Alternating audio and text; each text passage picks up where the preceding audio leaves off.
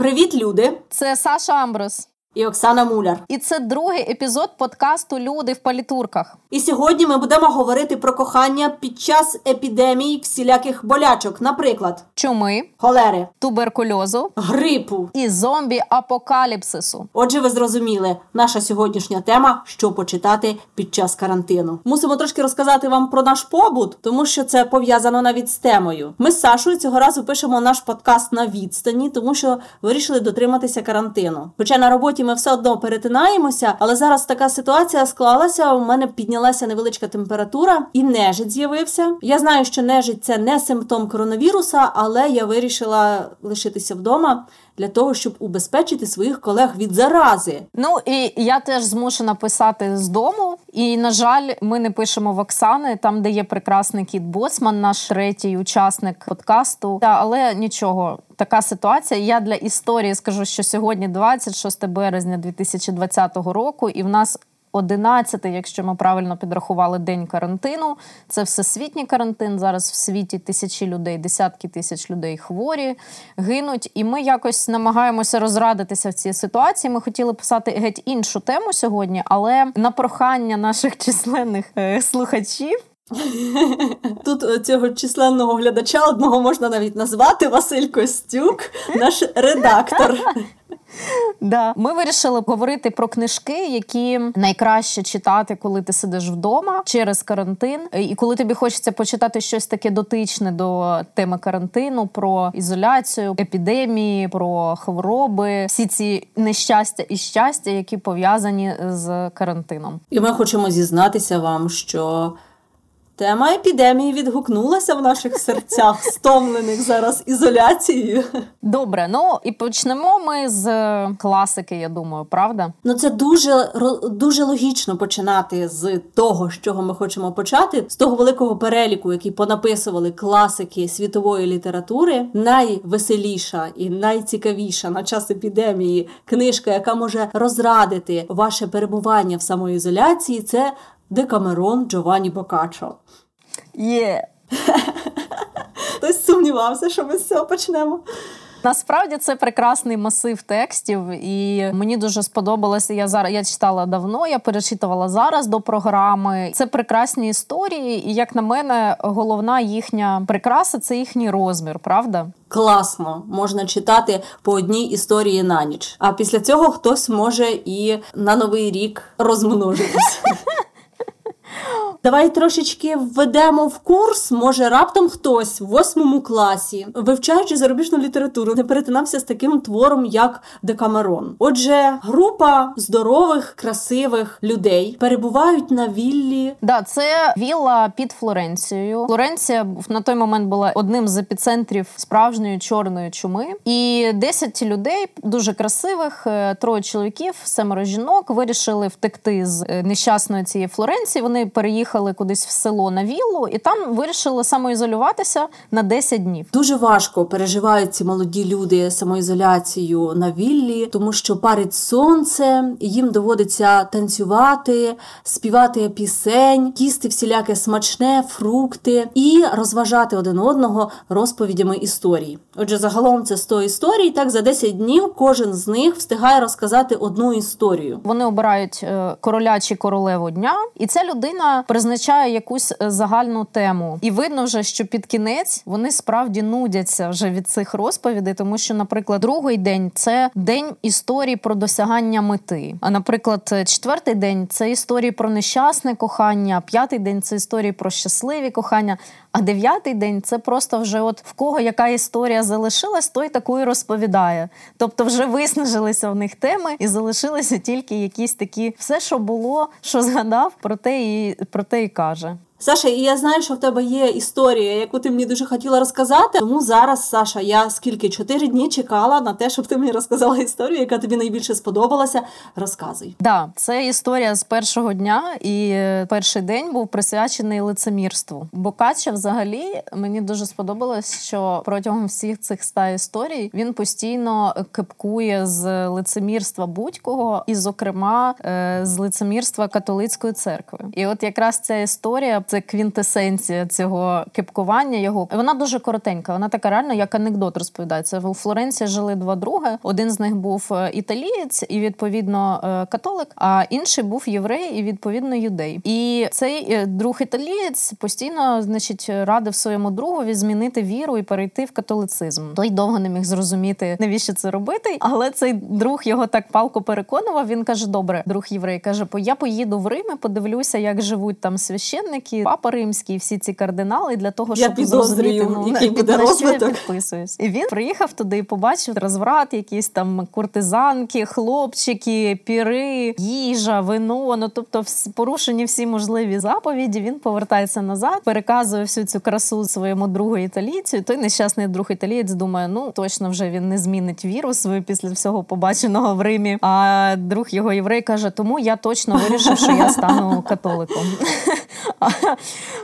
А італієць такий, чому? Ну тобто, яким який несподіваний висновок ти зробив з побаченого? А єврей йому каже: Ти знаєш, я побачив, що як оці першооці священники, наскільки вони людей відвертають своєю поведінкою від віри, а все одно е, християнська віра така популярна в світі, значить, точно вона правильно, тому що незважаючи навіть на те, що їхні головні особи дієві, вони настільки жахливо себе поводять, але люди все одно не вертаються в цю віру, значить вони щось відчувають, значить Бог їх навертає значить, я теж таки похрещуся і стану католиком. І мені страшенно сподобалася ця історія. Цей несподіваний висновок в кінці. Тобто, я так само, я коли я дочитала за цього місця, де він побачив весь цей розврат, я думаю, ну все. А фінал абсолютно такий: ні, ні, я точно тепер вже точно перехрещусь. Я не буду переказувати свою історію, яку я пам'ятаю з восьмого класу ще. Чому? Давай, давай. О, гад, да.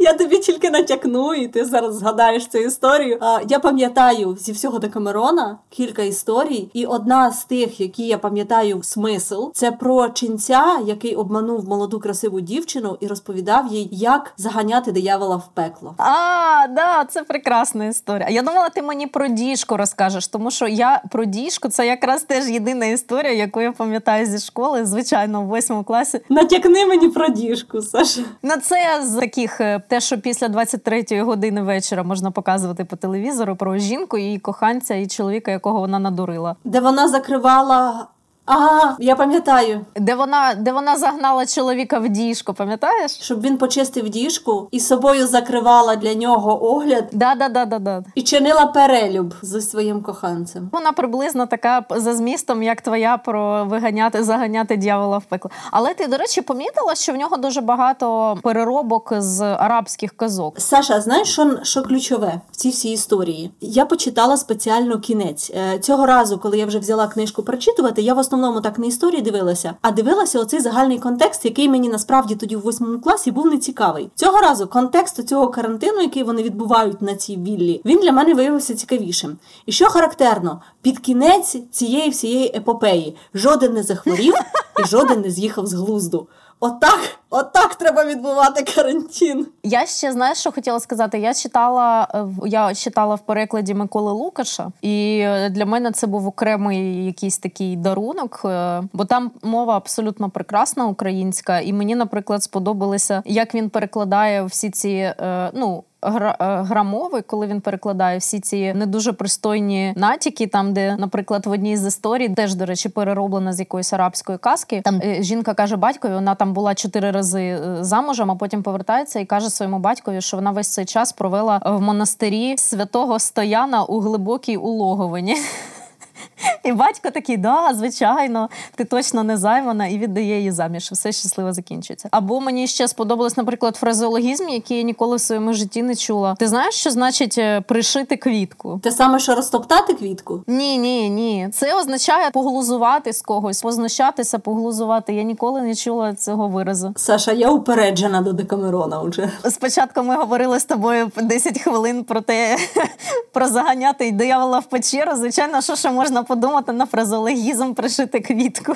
Я хотіла сказати, що от е, в чому легкий декамерон, да, знову ж таки, з чого я починала, коли це говорила, він новелізований. Він читається дуже легко. Ти в будь-який момент можеш його відкласти. Серіальчик, цікавий серіальчик. Щодня інший, якийсь якусь цікаву історію об'єднаний. Це прикольно. І в принципі, наскільки я пам'ятаю, Бокаччо був першим, хто почав писати такі от ці збірки коротких історій. Мені, наприклад, не всі подобаються. Тобто, там всі ці історії про доблість і щасливе кохання, вони трошки такі простіші. Такі, а оці всі е, з глузуваннями історії, з там якимись кмітливими вчинками, вони дуже смішні. Вони насправді дуже смішні, навіть для людини там 21-го століття, зіпсованої друзями. Воно справді смішне, якщо ви хочете розважитися. Це дуже офігенна штука.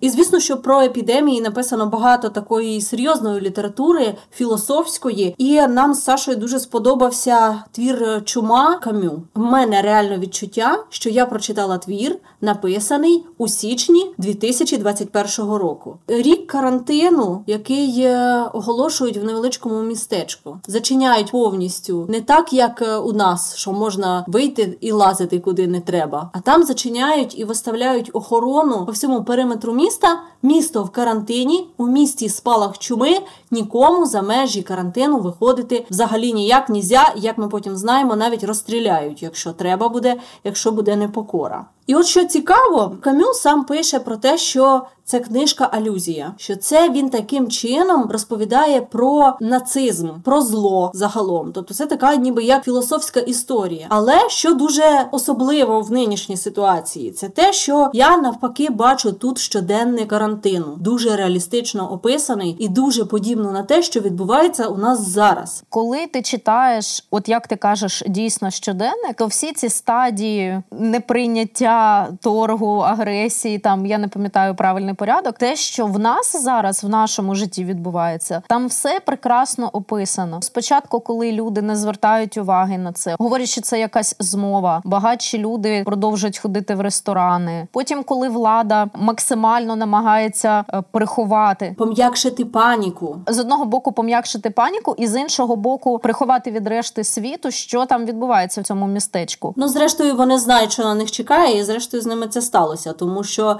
карантин, військові. Я думаю, якби це було зараз, там гвинтокрили, прожектори, колючий дріт. І те, що потім відбувається оце розділення на дуже багатих і дуже бідних, що е, багаті можуть собі дозволити легше переносити цей карантин. Да, бідні зводяться до таких геть до злиднів. На фоні всього цього історія лікаря, да, який е, на початку карантину відправляє свою дружину з міста. Так, в неї якась хвороба. Вона рік е, погано почувається. Нам не поточнюють, яка хвороба.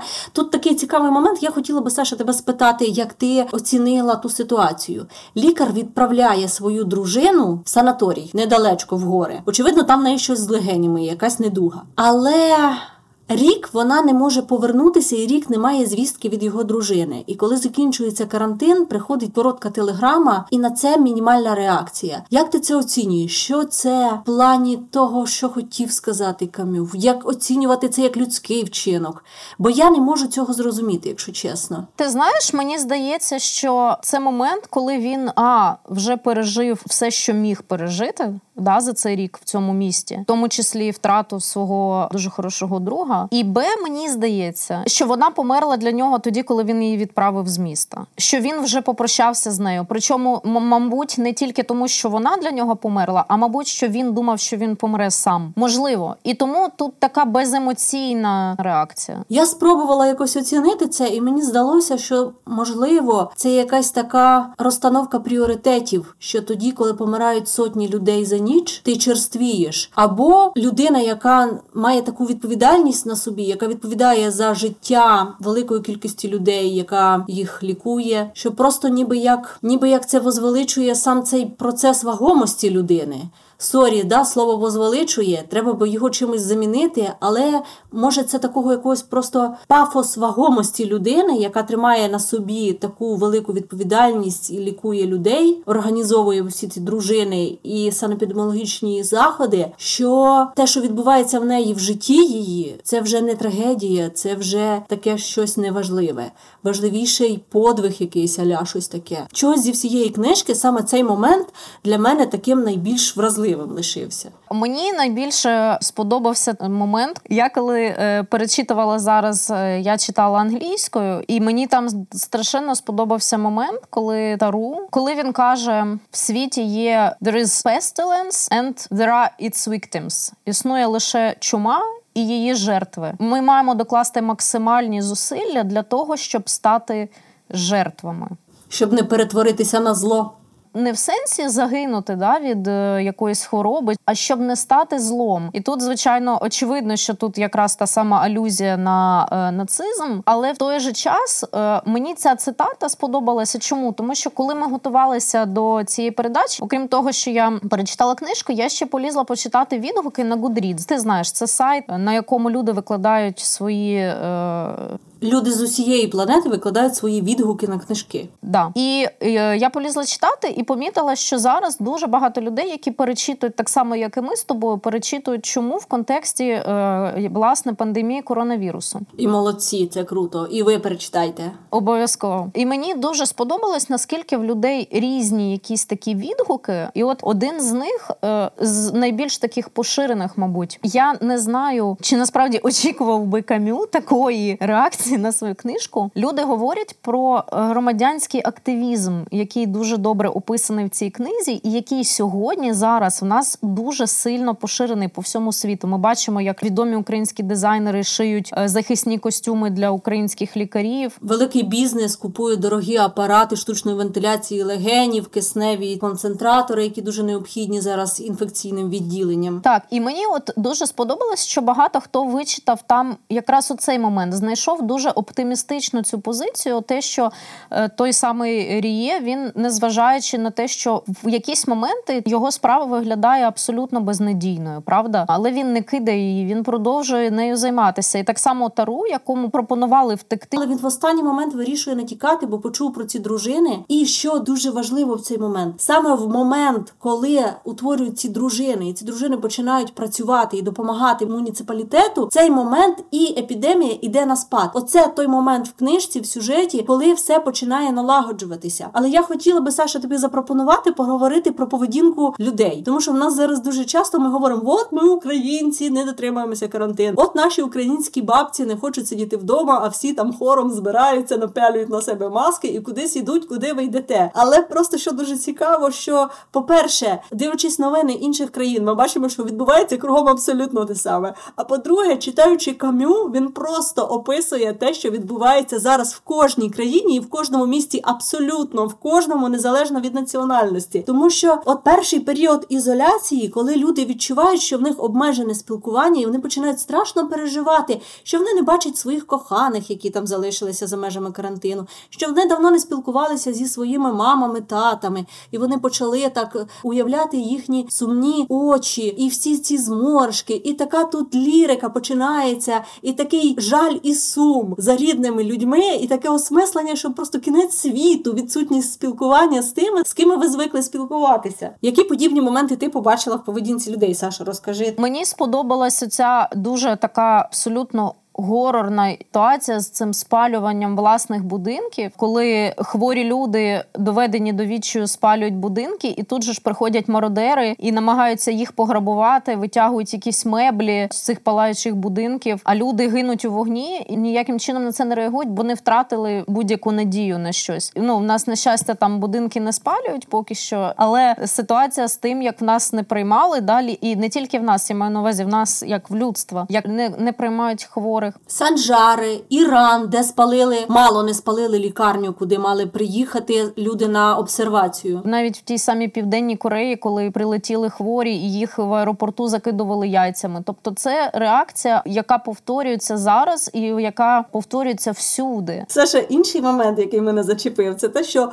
люди, просидівши якийсь час в карантині і просидівши оцей, перебувши оцей страх і цей смуток за своїми близькими, вони відчули, що вони на канікулах чи у відпустці. Вони висипали на вулиці. Егей, вони випивали. Навіть з'явилася така приказка: більше вип'єш, більше зарази вб'єш. І їм було весело. Вони навіть ліхтарики святкові вивішали на вулицях, і ніхто ніякого карантину, ніхто нічого не боявся. Яка там чума? Всі дуже класно себе почували. Почали ходити в ресторани. Там в той час ресторани не зачинили на карантин і зробили велику помилку, тому що люди почали тусити в ресторанах увесь час. Цікаво, що перший час, до речі, може в нас ще такий час прийде, і це така буде маркетологічний лайфхак. Ресторани почали писати на вивісках: у нас дезінфікують посуд, а потім вони перестали будь-яку рекламу використовувати, тому що люди все одно йшли. І що цікаво, попри те, що вже прийшла бідність через якийсь час перебування в карантині, ніхто себе ні в чому не обмежував. Всі замовляли смачні закуски, дорогі вина. Тут в мене є цитата. Та ще й клієнт перестав скупитися. Найтонші вина, найдорожчі закуски. Нормально. А мені, мабуть, найбільше за якимось внутрішнім відчуттям сподобалось закінчення цієї книжки, коли раптом хвороба зникає. Повертаються на вулиці щурі, да, з яких почина... почалася вся ця історія, бо вони занесли чому. І хвороба зникає таке враження, ніби сама по собі. Тобто, всі ці зусилля, які люди докладали, вони нібито виглядають, якби що вони були, що ні. Тобто, ми пережили всі ці емоції, всю цю страшенну напругу. А потім ну таке враження скидається, що в принципі можна було всього цього і не робити, все одно, бо вона відступила. І оця цей момент, що ти нібито вільний від е, цієї хвороби, але люди в книжці, е, ти відчуваєш їхнє це розуміння, що хвороба може повернутися назад в будь-який момент, і ти це абсолютно ніяким чином не контролюєш ані її перебіг ані її появу, ані її зникнення. Це від тебе ніяким чином не залежить. І тут, можливо, це буде спойлером, але фінал, коли всі виходять святкувати перемогу над епідемією, і лікар, який цю всю епідемію був у великій напрузі, дивиться на це все і розуміє. Що воно може виникнути в будь-якому місці і в будь-який час повторитися те саме. Але все буде хорошо, Саша. Ти подивися, куди я звела знову. Все до чогось поганого, що все може над нами висить меч потенційної пандемії. Але в книжці, зрештою, все хорошо. Тому є в нас надія, що все буде good. Добре, ну і якщо вже про good, я хочу поговорити про свою одну з найулюбленіших книжок. Це мій так званий comfort reading, тобто книжка, яку я читаю, коли мені погано, коли мені хочеться повернутися до якогось відчуття затишку, в тому числі коли я змушена сидіти вдома, нікуди не виходити виходити, я беруся за неї і чит... Вона не про пандемію і не про карантин, але менше з тим. Але про болячку. Про болячку, да. Це Джен Ейр, Шарлоти Бронте. Це дуже романтична історія про дівчинку сироту яка зрештою в кінці одружується з е, багатим чоловіком. Але там дуже багато різних перепон, і вона, в принципі, можна сказати, не дуже добре зістарилась ця книжка, тому що там є такі сумнівні з точки зору сучасної моралі питання, але там є прекрасне місце, де ця дівчинка сирота навчається в дуже жорстокій е, школі, де з них е, справді ну реально фізично знущаються викладачі, але там все дуже бідно, там дуже погане харчування, і сама ця школа вона стоїть в такій дуже нездоровій місцевості. І зрештою цю школу приходить е, туберкульоз. І Там велика частина цих дівчат хворіє, хтось там помирає, і в тому числі помирає найкраща подруга цієї Джен. І мені в цьому місці, до речі, теж дуже для нас актуальний момент. Це як протилежне від того, що в нас зараз відбувається. Правда, в нас карантин, а в них їх навпаки, тих, хто одужав або тих, хто не захворів, їх максимально випускають, виганяють на вулицю для того, щоб вони не підчепили цю хворобу. І от там прекрасний контраст казкової весни, такої, яка в нас зараз теж, тобто кінець березня. Дівчата ці підлітки виходять на природу, вони там дихають цим свіжим англійським повітрям, а поруч з ними помирають найближчі друзі, і вони нічого не можуть з цим зробити. І оцей момент, те, що ти нібито мав би журитися за своїми друзями, але весна така прекрасна прекрасна, і вона перемагає цей туберкульоз, цю хворобу, твоє горе, цей сум, всі ці її негаразди, те, що вона постійно голодна, бо вони там страшенно не доїдали. І мені це місце дуже подобається. І теж мені якось воно грає зараз, особливо тому, що в мене за вікном квітне прекрасна абрикоса. І я навіть не можу вийти на вулицю, знаєш, понюхати цю абрикосу, тому що тому що карантин. Крім Декамерона, всі книжки, які я читала, були для мене новими і були для мене дуже великим відкриттям я їх якимось чином пропустила. І скажімо, Маркес кохання під час холери Це перше, що мені спало на думку, коли ми вирішили говорити про епідемії. Ну тому що холера, ну як з'ясувалося, що в книжці більше все таки кохання ніж холери, але тим не менше. Розумієш, нам до всього букету захворювань. Дивися, у нас є чума, у нас є е, туберкульоз в Джейн Ейр, мусить бути ще й холера. А як тобі, як тобі, хоча б в двох словах, як тобі кохання під час холери? Слухай, ну мене зачеп... ну, захопило. Якось я пропустила це. Це така книжка гучна. Якось я її пропустила. І Маркес для мене досить цікавий. Я в інституті читала «100 років самотності. І, до речі, от е, так пригадати, там в «100 років самотності, Саша, там же ж теж про епідемію невідомої хвороби, яка викликає безсоння. Тому Маркес, можна сказати, великий фахівець в епідеміях. Ну єдине, що там, якби холера не сильно торкнулася героїв е, цієї книжки. Єдине, що вона увесь час якимось чином підштовхувала була, вона була антуражем тих подій, які відбувалися. Я тобі коротенько розкажу. Ти, ти не в курсі, в чому там сюжет? Я читала, я читала давно, вона мені не дуже зайшла, тому розкажи мені. Дівчина в юності має таку дуже інтимну і дуже цікаву переписку з хлопцем. І вони думають, що вони такі закохані, але в якийсь момент стаються такі обставини, що вона відшиває того парубка категорично, а сама виходить заміж за відомого і багатого досить лікаря на той момент молодого. Прожила з лікарем прекрасне життя. Вони відсвяткували їхнє золоте весілля, а потім сталося така цікава дуже історія з папугою. Папуга потрапив в гарячий суп. Кухарка його вчасно врятувала ополоником, дістала з окропу, але папуга трошки полиняв. Історія епізодична, але вона мені дуже сподобалася. І, Значить, папуга відростав потихеньку. Несподівано в папуги все повідростало, крила він себе відчув е, сильним мачо і полетів на гіляку. І значить, оцей лікар, з яким наша головна героїня таке прекрасне життя прожила, значить, ліс по драбині, щоб впіймати того папугу, бо він для нього дуже цінний був був і там послизнувся, чи там драбина якась не така була. Чоловік впав. Ще йому смерть дала пару хвилин, щоб він побачив востаннє обличчя своєї дружини коханої, щоб він ще встиг їй сказати, як він її все життя сильно любив. Слухай, ну любив, любив, але він же їй там зраджував, якщо я не помиляюсь. Неважно, не зраджував, не зраджував. Вони душа в душу жили. І коротше сконав нещасний цей чоловік. Вечір після похорону нещасного чоловіка, значить, з'явився отой перший з першої серії юний парубок, який 50 років тримав вірність для, значить, героїні. Ну він же ж вірність знову ж таки не тримав, я пам'ятаю.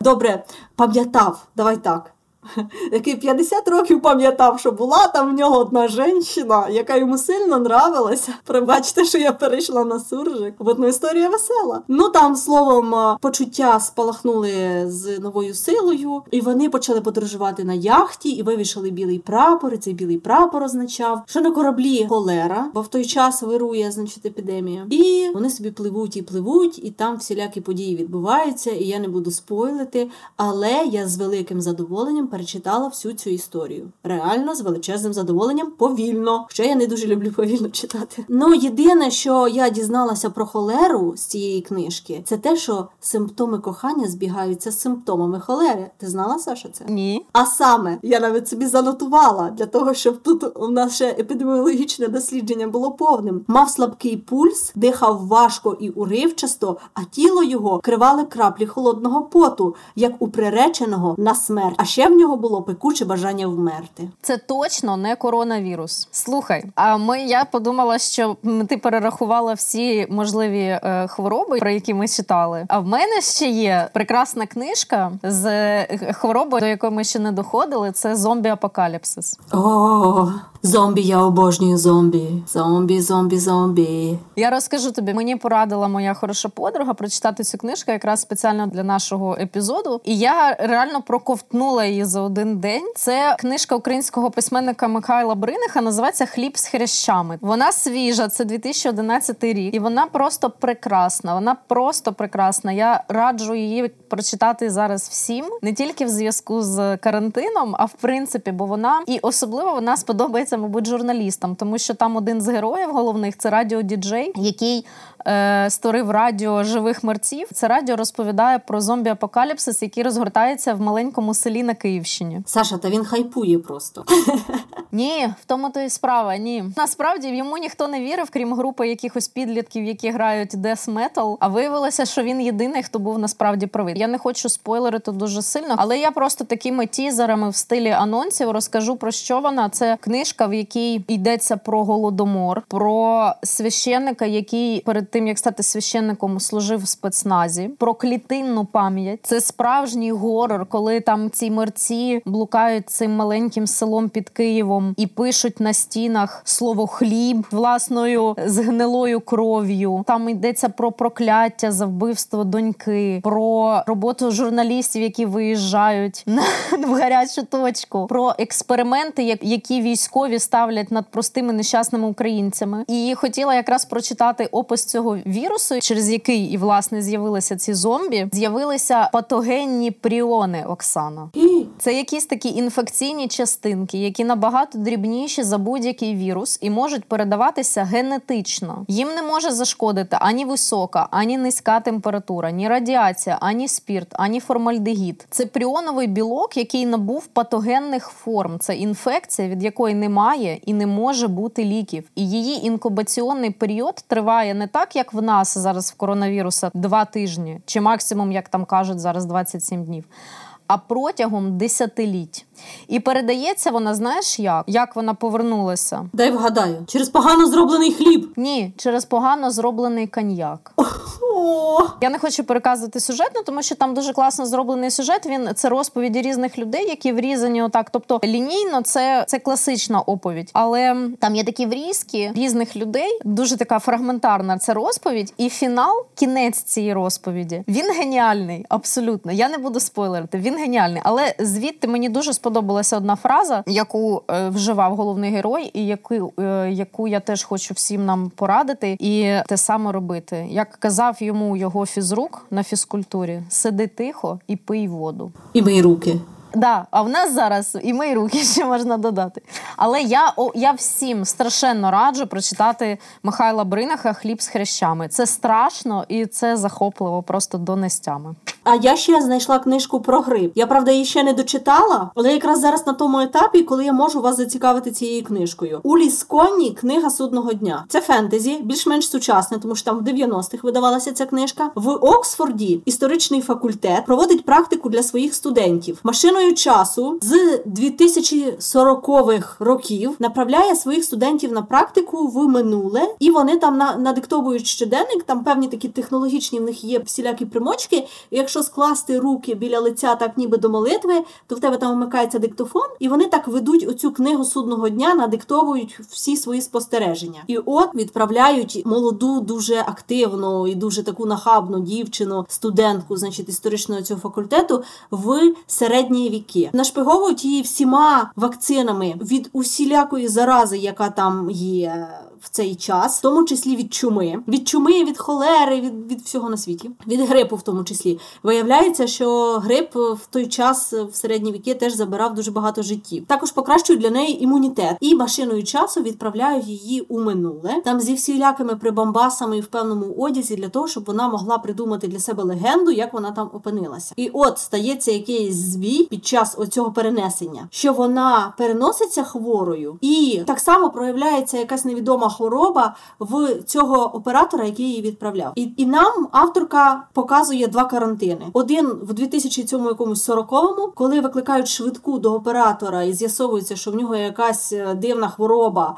А на той момент уже ніхто не хворіє грипом, навіть звичайною застудою, тому що від усього винайшли вакцини, ліки і антивірусні препарати такі сильні, такі класні, що ніхто навіть нежитим не хворіє. Мені було би зараз дуже доречно таке мати. І а, моментально поки їде швидка, оголошується карантин, і увесь Оксфорд опиняється в зоні карантину. Ні зайти, ні заїхати. Прописується абсолютно увесь маршрут, з ким спілкувалися, де з ким перетиналися ті люди, які могли бути заражені. Ну і словом, такий кіпіш дуже великий починається. А, І ця баришня студентка, яка потрапляє в середні віки, яка теж з якимись такими симптомами, якась в неї лихоманка, з якимись такими дивними симптомами, схожими на грип. Вона потрапляє в середні віки, її там підбирають люди, забирають до себе в сім'ю, і там ніхто не переживає, що там бігають діти, прибігають до неї, там, бо вона їм цікава, там якась баришня нова з'явилася. А і ніхто не переживає, що діти заразяться від е, цієї студентки. І вона там так цікаво це пояснює, тому що ну всі ж знають, що хвороби через гріх, епідемії через кару Божу. Ну. Ніхто не переживає, що він заразиться. До речі, якщо повернутися до кам'ю, то там дуже ретельно описані всі церковні і релігійні оці мотивації щодо чуми, щодо епідемій будь-яких. Там прямо, от прямо цілими проповідями все це розписано зі всієї аргументації, з Біблії, зі всього. І як ми бачимо, да, Філарет зараз е, розказує про те, що у нас епідемія коронавірусу через одностатеві шлюби. Да, це тільки вони і винуваті, безумовно. Тому, як бачимо, в середні віки, що було в середні віки, що зараз в 21 столітті, та хоч в 22-му, я думаю, що все це залишиться таким самим. Книжка дуже цікава, я її ще не дочитала. Правда, я її читаю швидко. Хочеться швидше дізнатися, а що там далі буде з цією дівчиною, бо вони такий саспенс створюють, але він занадто. Мені хочеться швидше це дізнатися. все. Але насправді книжка дуже сильно цікава. Улі Коні, книга судного дня. Я раджу. Саша, я знаю, що ти складала список книжок, які би ти рекомендувала почитати під час епідемії. Давай вже перейдемо до цього моменту. Добре, в мене список. Я не буду довго подати там в сюжет чи якісь такі подробиці. Буквально одним реченням книжки, які мені здаються зараз актуальними, навіть якщо вони не про епідемію або якимось чином опосередковано про епідемію. Наприклад, можна прочитати знаменитий штам Андромеда Майкла Крайтона. Це дуже знаменитий американський письменник. За його фільмом, за його книжками зняли дуже багато блокбастерів. Власне, штам Андромеда є такий фільм про бактерію, яку нам привезли з космосу, якісь погані косміти. Він це дуже такий драйвовий екшен, можна почитати. Потім дуже свіжа книжка вийшла наприкінці минулого року. Здається, чи навіть на початку цього її ще не переклали українською, тому я її читала англійською. Вона називається «My Year of Rest and Relaxation». Авторка це Отеса Мошфег. Це дуже прекрасна книжка про людину, яка через е, певний психічний стан намагається за допомогою ліків проспати рік без перерви. Це дуже психологічна, дуже цікава книга, якраз про цей момент відкладання життя, те, що по суті в нас зараз з вами в багатьох відбувається. Потім, якщо вам не вистачає ще класики, можна почитати Томаса Мана «Смерть у Венеції. Там здається теж про холеру, але в основному там про кохання. Е, про заборонене кохання. Вона дуже дуже романтична і дуже болюча книжка, як на мене. Книжка, яку я читаю зараз, це американський фантаст е, Джон Скалці. Це трилогія. Я зараз читаю другу частину. Третя виходить буквально от там з дня на день. Е, називається Interdependence. Між планетами існує такий певний, якась певна течія. Вона flow англійською називається, яка дозволяє подорожувати дуже швидко між віддаленими галактиками. Але починається власне ця книга з того, що цей потік він зникає і руйнується вся ця імперія, яка була побудована якраз на тому, що можна пересуватися дуже швидко. І про те, що вона зникає, знаю тільки певна кількість людей. Зокрема, там головна імператриця цієї імперії. Вона всім каже, що ось зникає цей flow, наше життя зараз зміниться, і воно ніколи не буде таким, як воно було раніше. І реакція людей, от та сама, як реакція людей на е, виникнення коронавірусу. Це не може бути, це якісь вигадки. Це вона хоче якимось чином заробити на цьому величезні гроші. Це всесвітній Хоче відкласти вибори, хоче відкласти вибори і так далі. Тому подібне. Те, що мені дуже сподобалося, коли я почала читати цю книжку, я побачила абсолютно ті самі речі, те, що зараз відбувається. Потім мій улюблений португальський письменник Жозе Сарамаго. В нього є книга, яка називається Сліпота, і це якраз власне епідемія сліпоти, яка раптом нападає на людей, і в кінці так само раптово зникає. І от цей період повного безладу і хаосу це теж дуже цікаво читати в контексті того, що як швидко людина повертається до цього тваринного стану, то сильніше, то і правий, і таке інше. Можна навіть почитати «Пір во время чуми Олександра Сергійовича Пушкіна. А можна ще почитати нонфікшн. Я дуже люблю цю книгу. Вона є в українському перекладі. Називається Зброя, мікроби і харч. І там, зокрема, йдеться про те, як хвороби і мікроби вплинули на створення нашої цивілізації. І настільки е, цікаво там про це це описується, зокрема про те, як конкістадори винищили знищили населення е, Центральної Південної Америки не за допомогою зброї, а за допомогою банальної віспи і кору, які вони принесли місцевому населенню, в якого не було імунітету до цих хвороб. До речі, щодо нонфікшену, Я хотіла би додати до твого списку дуже цікаво в плані економіки читати про епідемії, тому що багато є цікавих теорій, як епідемії, в тому числі чума, взагалі перекроювали економічний устрій і розвиток усіх країн. Зокрема, я би порадила чому нації книжку Чому нації занепадають. Там цікаво є цілий розділ присвячений чумі. Є теорія, що велика смертність, ну і власне невелика кількість виживших, які могли надалі працювати, воно власне і побудувало Європу такою, як вона сьогодні є. Йдеться про громадянські права. Напевно, зараз ми можемо тільки собі уявляти, як зміниться наше економічне життя після цього карантину. Точно це позначиться і на політиці, і на економіці, і взагалі на нашому всьому житті. Є люди, які вважають, що наше життя після карантину і до карантину розділиться, що ми надалі будемо жити якось по-іншому. Ну але принаймні під час карантину я дуже помітно почала більше читати. Це факт. Я не знаю, як до карантину чи після карантину, але ми перевіримо, як змінюється наше життя під час карантину. Вже за два тижні ми з Оксаною зустрінемося знову. Я підозрюю знову на віддалених умовах. Я знову не побачу боцмана, побачу його тільки на екрані комп'ютера. Але за два тижні ми плануємо все ж таки повернутися до анонсованої теми і поговоримо, що б таке почитати, щоб краще писати. І тому ми з вами прощаємося ненадовго на два тижні, плюс-мінус. Спасибі тим, хто нас дослухав. З вами була Саша Амброз, Оксана Муляр, боцман. Підтверджую. і це люди в політурках. До зустрічі за два тижні. Пока.